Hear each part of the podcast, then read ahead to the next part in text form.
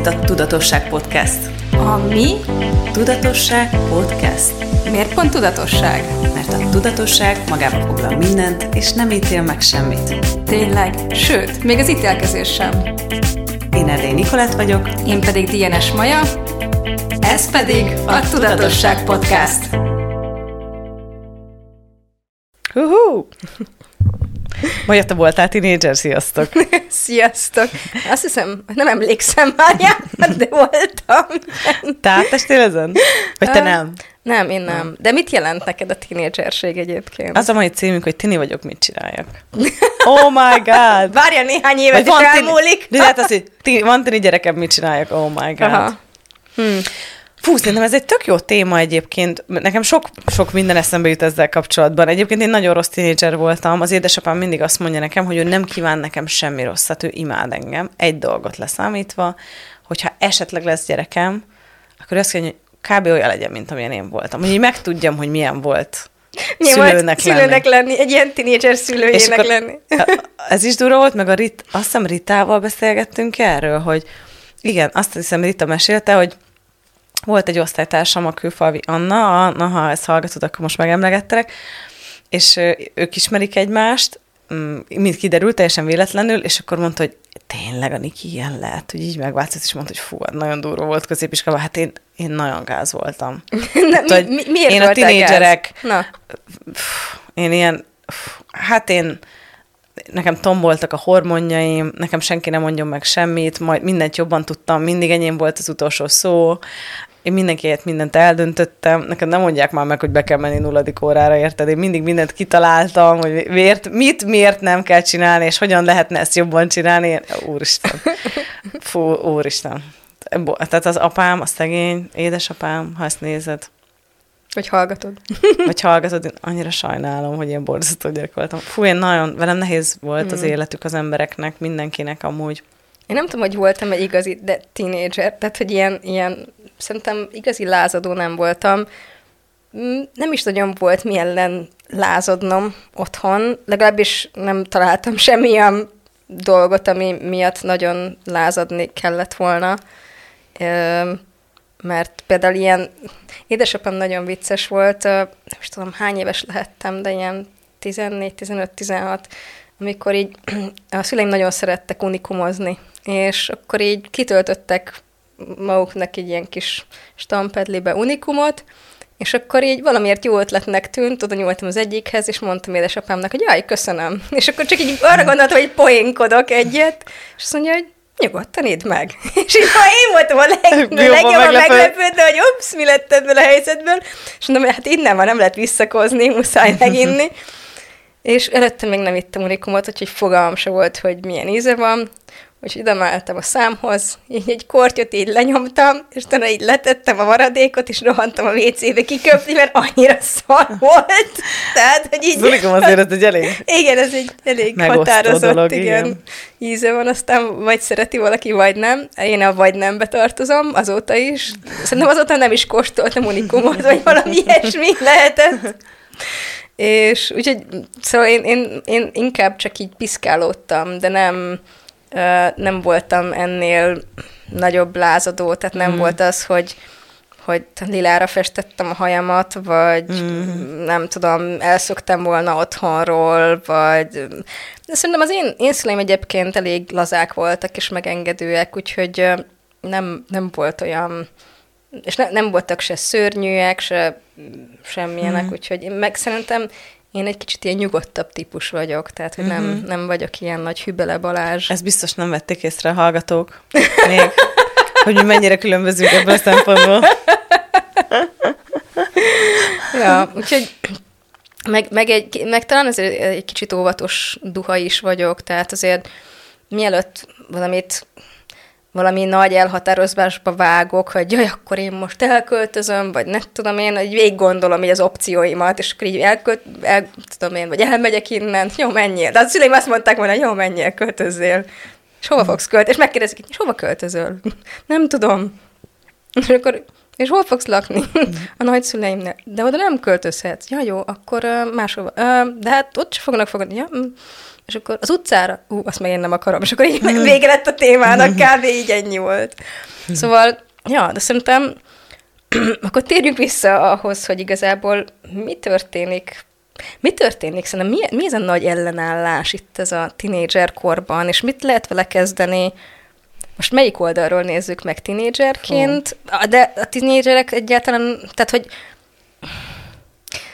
az, hogy valaki tinédzser, az, őz, tehát hogy téged például érdekelt volna egy ilyen téma, amikor tinédzser voltál? Mm, nem. Nem. Aha, tehát ki, kihez szólunk most? Uh-huh. Szülőkhöz. Aha, oké. Okay. Akkor a szülőkhöz. Akkor Vagy mindenki az, aki volt tinédzser, és Aha. akkor így egy csomó felismerése lehet. Okay. Például most, hogy te Jó, beszéltél... ez tetszik. Ez tetszik. Jó. Most, hogy te beszéltél, uh-huh. nekem lett egy csomó felismerésem. Például én nagyon sokszor megfenyegettem az apukámat, hogy elköltözöm, mert ugye vele nőttem fel. Uh-huh. És emlékszem, hogy mondtam, hogy én akkor elköltözöm, elegem van belőletek, utálok itt lenni, vereteket is utálok, mit lett is utálok, mm. és akkor összepakoltam egy ilyen sportáskába, és elindultam, és akkor annyira vicces volt, mert nagyon közel volt egy sarok, és emlékszem, hogy mindig addig a sarokig jutottam, és hát rájöttem, hogy hova megyek. Na, ez, de én ezt előbb gondoltam Igen, már. Tehát, hogy én... de, és most, hogy beszéltél, most hogy éber lettem Aha. arra, hogy ki voltam ilyenkor. Aha.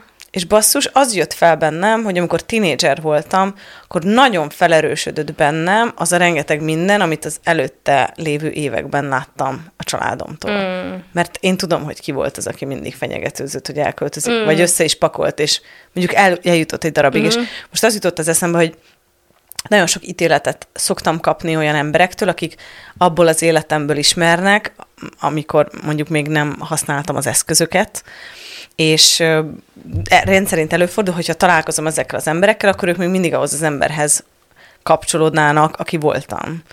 És, és például voltak olyan volt párjaim, ahol én ezt megcsináltam, hogy hajnalban összecsomagoltam, és akkor hazamegyek, és akkor lendültem a Balatonparton két órát, de hát mondom, hogy megyek haza a Balatonról, jó, akkor visszamegyek inkább. És hogyha most erre egy ránézek, mondjuk ez már elég régen volt, mondjuk 20 éves korom körül, tehát két ba. éve kb. Két Ez éve kb. igen. Úristen, durva. Ez a nagyon Hogyha egy visszanézek, basszus, tudom, hogy ki voltam akkor. Uh-huh. Szóval, hogy melyik rokonom vagy családtagom, tök, uh-huh. mindegy, tök mindegy. Uh-huh.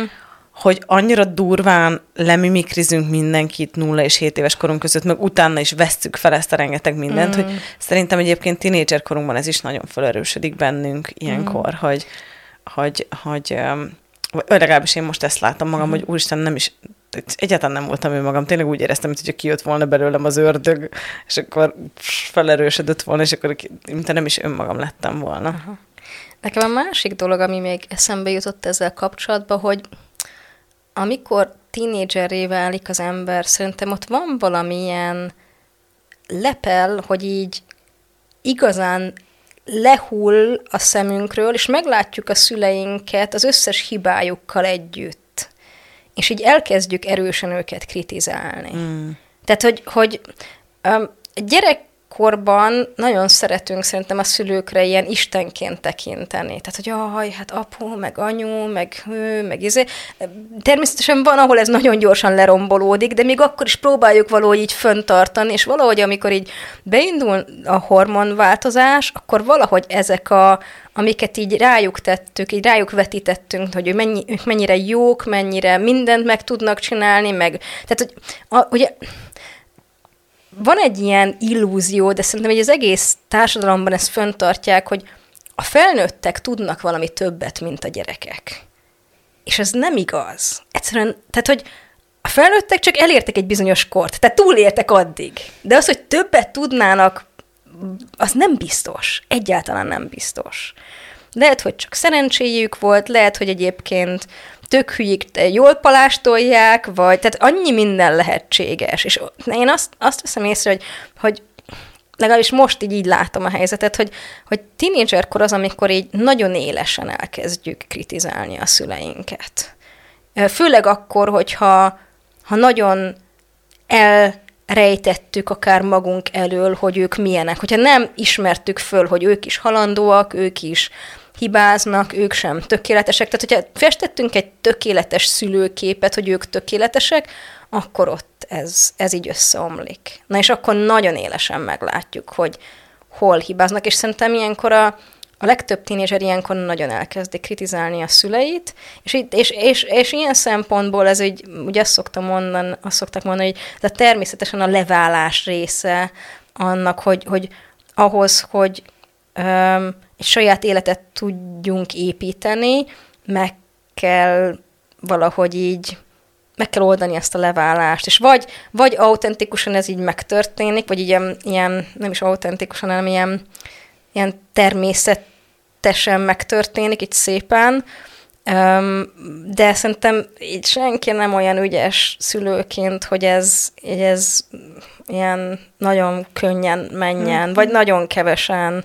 Még akkor is, hogyha azt gond, még akkor is, hogyha nagyon jó szülők vagyunk, akkor meg nagyon sokszor, aki nagyon jó szülő, ott meg túl nagy a ragaszkodás, mm. vagy nagyon jó szülő akar lenni, és akkor mondjuk mm, gyorsabban rúgja ki a gyereket, mint ahogy kellene, mert hogy azt gondolja, hogy majd ez segít neki. Tehát, hogy ilyen...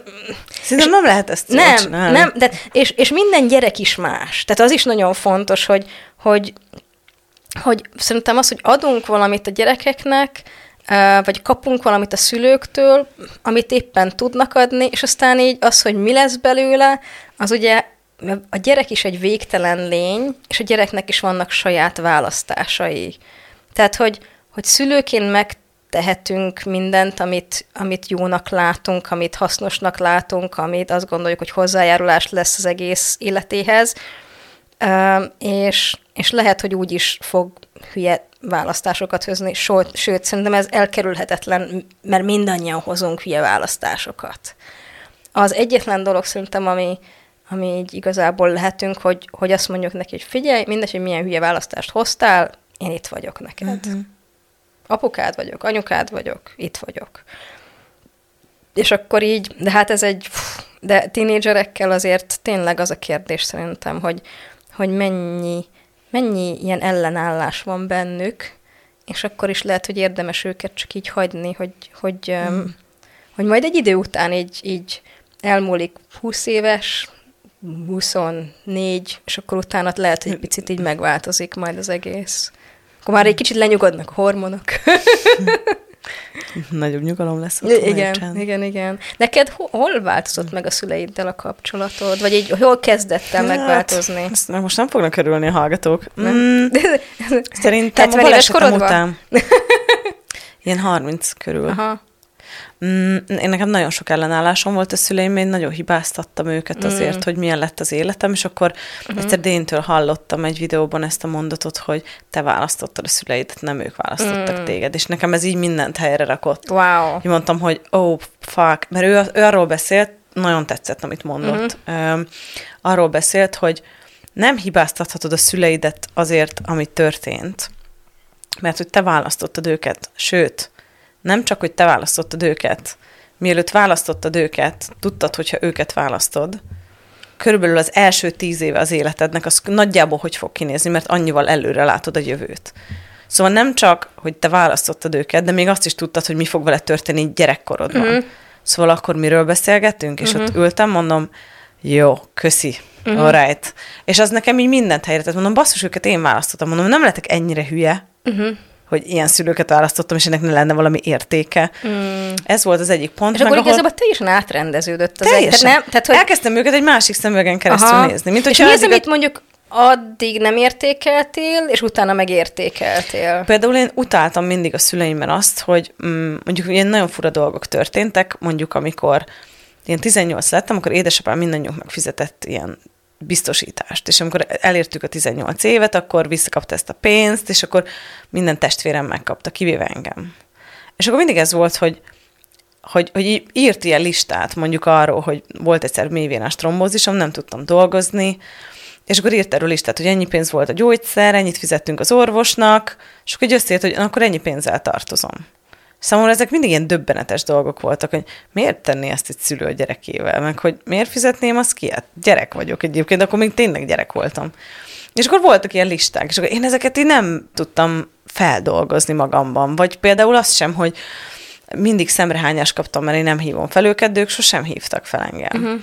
És akkor rájöttem egy ponton, ez, ez annyira izgalmas ez az egész, rájöttem egy ponton, tavaly Mexikóban ülök, és a Geri meg a Dén a intimitás öt eleméről beszélget, ahol előkerült ez a tiszteletben tartás, uh-huh. és akkor a Geri elkezdett arról beszélni, hogy hogy a Dén, ő egy lóner, aki szeret egyedül lenni, szereti a saját idejét, szereti a saját dolgait csinálni, hogy a Geri nem tartaná tiszteletben Dént, hogyha minden nap azzal kezdeni, na, mit csinálunk ma együtt? Megyünk? Együtt fogunk lógni? Csinálunk valamit? Hanem, uh-huh. hanem azzal tartja tiszteletben, hogy tudja, hogy neki mi működik, uh-huh. és meghagyja neki a teret. Aztán majd, ha Dén szeretne vele lógni, úgy is megjelenik, hogy hé, mert mondjuk Geri, ő magára azt mondta, hogy ő társasági ember, mint amúgy Dén, ami kívülről nem így néz ki, nem. de hogy amúgy így van. Aha. És ez ilyen nagyon furi volt ott hallgatni, és így rá, ott ültem, és így rájöttem, hogy én egy lónár vagyok. Tehát, hogy és ez változik is, de hogy én uh-huh. szeretem a saját időmet, a teremet, és ott ültem, és ott leesett, hogy nekem mindkét szülőm az. Hogy egész életemben utáltam őket, hogy nem hívnak fel, hogy nálunk nincs ez a nagy összejárás, hogy mi minden vasárnap hazamennénk. Így beszélünk, amikor beszélünk, anyukám mindig mondja, hogy ő neki elég volt belőlünk, amíg, tehát hogy ő letudta a saját részét, hagyjuk őt békén, mert ő nagyon fiatalon szült gyerekeket, uh-huh. szóval ilyen 17-8 uh-huh. évesen, és őnek ugye úgymond elmaradt a gyerekkor, meg a fiatalkor, mert ő mindig gyerekeket pesztrálta. És amúgy van neki öt, szóval azért elfoglalt volt. Igen. És akkor ő mindig mondta, amikor felnőttünk, hogy leave me the fuck alone. És akkor, így angolul mondta? Igen.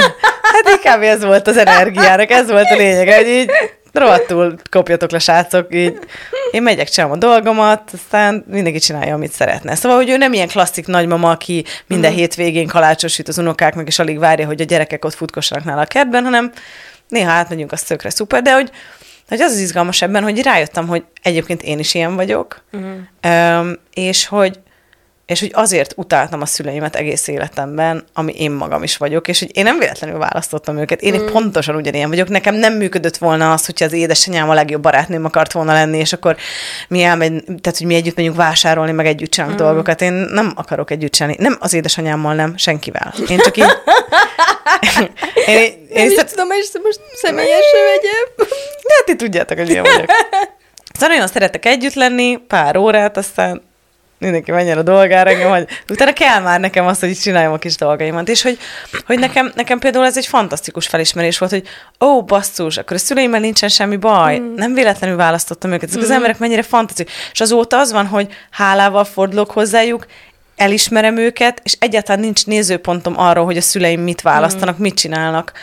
Mert hogy mert hogy már teljesen más szemegen keresztül látom őket, és számomra például annyira döbbenetes, hogy nekem van egy nagyon kedves gyerekkori barátom, az Adrien, cseregiesem, mi azóta is barátok vagyunk, és akkor hazamegyek, látom rajta is, hogy többenetes számára az, hogy milyen fantasztikus lett a kapcsolatom a családommal, mm. meg a mm. szüleimmel, mert ő végig kísérte ezt Igen, az egész folyamatot. Látta, látta az elejét, ahogy Igen. honnan indult Igen. el. Mm. Tehát, hogy ez mm. ami örökké ez az ellenállás, mm. tehát a szüleim mm. részéről is volt egyébként mm. ellenállás, szóval nálunk sok harc mm. volt, vita, nem mm. beszélünk, mm. hagyjon mindenki mindenkit békén, szóval nálunk minden volt mm. a világon bántalmazás, szóban, tettel, uh-huh. minden, szóval nálunk minden volt, ami lehetett, és ehhez képest, mert a gyerekkoromban nem felnőtt korunkban nem verekedtünk, vagy ilyesmi, uh-huh. nem erre gondoltam, hanem, hanem, hanem tényleg én mondjuk annyira rossz gyerek voltam, mindig ellenálltam, hogy kaptam egyet a fejemre mindig, hogy viselkedjék uh-huh. is, haver, ding.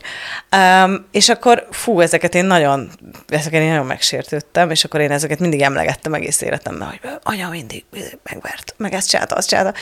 Most meg, hogyha így nézem őket, én annyira hálás vagyok a szülőnek, úgy imádom őket, de egyébként ők is minket. Uh-huh. És olyan izgalmas, hogy ahogy én elkezdtem máshogy tekinteni rájuk, az kiadott a tesóimra, ők is elkezdtek rájuk másként mm. tekinteni, és lett nálunk egy ilyen, egy ilyen flow, hogy, hogy annyit találkozunk, amennyi jól esik, mm. akkor, amikor jól esik, elfogadjuk a másikat olyannak, amilyen nem akarjuk rájuk erőltetni, amit nem akarnak csinálni, és mm. ők sem akarják ránk. Mm. Fú, és így szuper klassz. Uh-huh. Most már tényleg minden szuper klassz, de hát mi nagyon messziről indultunk. Nálunk minden volt, ami lehetett egy családból. Aha.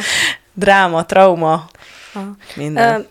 Nagyon érdekes szerintem, hogy, hogy mi az, amivel, milyen eszközökkel lehet ugye megváltoztatni akár ilyen családi viszonyokat, és az egyik, amit így, amit nem mondtál ki, de azért ott volt, az egyik a megengedés.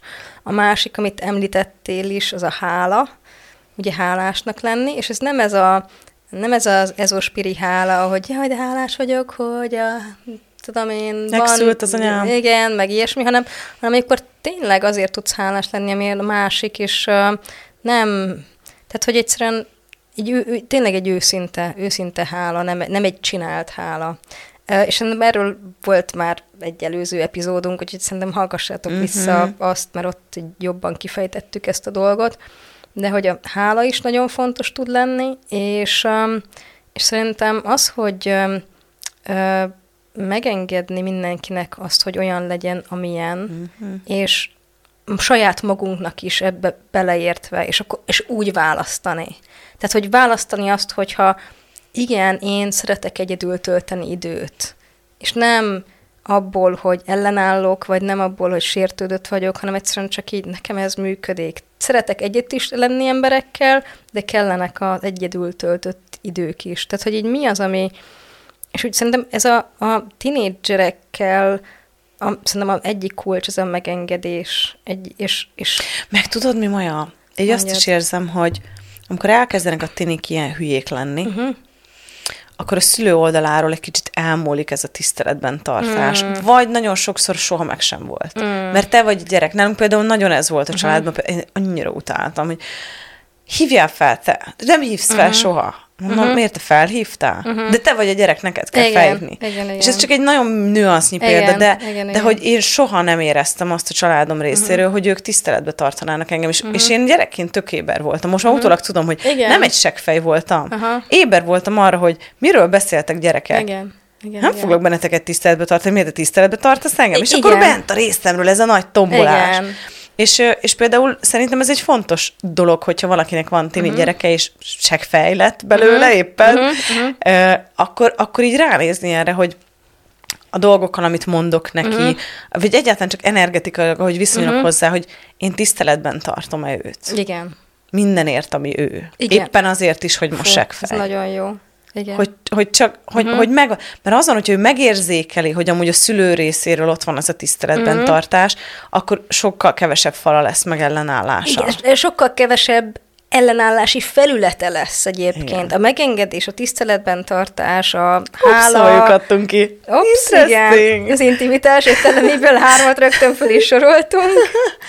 Igen, és, és szerintem szülőként, de gyerekként is, vagy az összes kapcsolatban nagyon fontos a sebezhetőség is. Tehát, mm. hogyha, hogyha felnőttként, vagy szülőként be tudjuk vállalni, hogy figyelj, nem vagyok tökéletes, de az is nagyon fontos szerintem, hogy a, a tinédzserek néha ö, bepróbálkoznak azzal, hogy pont az, hogy, hogy, hogy tiszteletlenek a szülőkkel kapcsolatban. Tehát olyan szintig tudják ezt elvinni, ezt a lázadást, és akkor szerintem itt nagyon fontos meghúzni határokat is, hogy oké, okay, ha ezt szeretnéd csinálni, akkor csinálhatod valahol máshol. De amíg itt laksz, addig ne legyél tiszteletlen. Mm-hmm. Tehát, hogy, hogy tiszteletben tartani a, a tinédzsert is, de megkövetelni tőle a tiszteletben tartást is. Tehát, hogy mind a két irányból uh-huh. szerintem nagyon fontos, és ezt nem lehet, nem lehet egy irányúvá tenni, mert akkor, akkor borul minden. Uh-huh.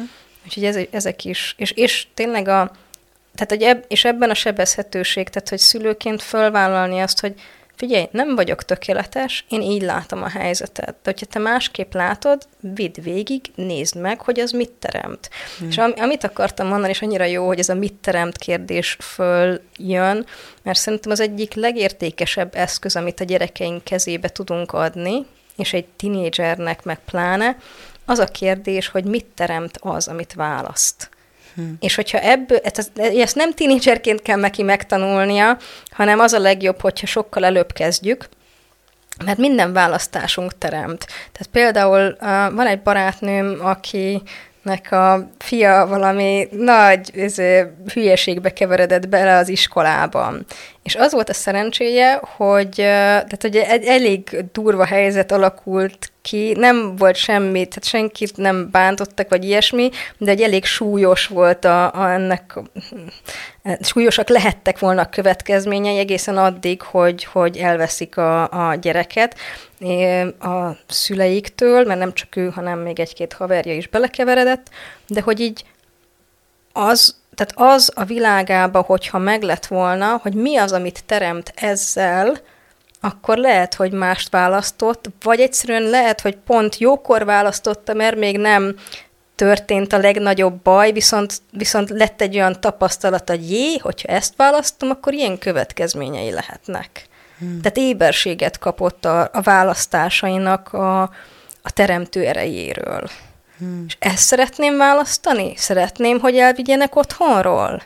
Szeretném, hogy ha elválasztanak, elválasztanának az édesanyámtól? És akkor ez egy kérdésként megjelenhetett a világában. Nem biztos, hogy megjelent, de és, és akkor onnan mit válasz? Szeretném ezt folytatni, ezt, ezt a balhés életet, vagy valami mást választok? Hmm. Tehát, hogy így ezek mind olyan dolgok. Ha ezt egy kérdést így belecsöpögtetjük szerintem a, a gyerekeink világába, hogy mit teremt az ő választása, akkor szerintem egy csomó dologgal nagy könnyebbségük lesz, még te tinédzserként hmm. is, és pláne meg utána. Hmm. Hmm. Úgyhogy nekem ez az egyik kedvencem. Ha azt mondanám, hmm. hogy a szülőként egy eszköz lenne, amit, amit adhatsz a gyerekednek, akkor így, akkor az, hogy a világában beteszed azt a kérdést, hogy mit hogyha ezt választom, akkor ez mit teremt. És nem ítéletekből, hanem éberségből. Azt az életet, amit szeretnék, vagy valami mást. Én nem mondok ehhez semmit, ez így csodálatos zárás ennek a mai epizódnak szerintem. Na. Köszönjük, Maja, hogy itt voltál velünk ismét. Mindenki nevében. Ilyenkor mindig zavarba hozol, nem tudok erre mit Tényleg? mondani. Igen, egy kicsit. Olyan, nem, mert imádom az ilyen pillanatokat. Amikor így, ú. Hmm. Meg ilyenkor saját magamra is picit, tehát hogy én facilitálódom ilyenkor, mert én nagyon szeretem amúgy, amikor erről beszélgetünk, hogy amúgy mi mit teremt. Ó, én... És ez olyan egyszerű. Uh-huh. Nagyon egyszerű. Használjuk? Igen. Igen, igen. Igen, de közben tényleg de használjuk. tényleg használjuk, de annyit használjuk, de annyit, annyit használjuk, lehetne. amit lehetne. Nem. Nem. És akkor mindig elgondolom, hm, nem. Ezt megint fölteszem ezt a kérdést. Ha ezt választom, mit teremt? Ha ezt választom, mit teremt? Igen. Ja. Wow, hát Jó, nagyon köszi. Hát, hát akkor... szülőként is, tinédzserként is, is hozzájárulás volt ez a rész, aztán majd meglátjuk. Hogyha van kedvetek, akkor írjatok. Írjátok meg. Igen, írjátok Nekünk, meg. hogy hogy tetszett ez a ez az epizód, úristen, én nagyon élveztem. Én is egyébként nagyon-nagyon jó volt. Na, hát akkor búcsúzunk. Sziasztok! Sziasztok! Szia, Tomi! Hé, nem menj sehová! Ha tetszett ez a rész, és úgy érzed hasznos lenne másoknak is, köszönjük, ha megosztod Facebookon, vagy riposztolod Instagramon. Iratkozz fel Spotify-on, Apple Podcaston, hogy kapj értesítést az új részekről, és ne felejts el hagyni nekünk öt csillagot vagy véleményt, hogy mások is könnyen ránk találhassanak. Ne feledd, ha péntek kettő, akkor Tudatosság Podcast.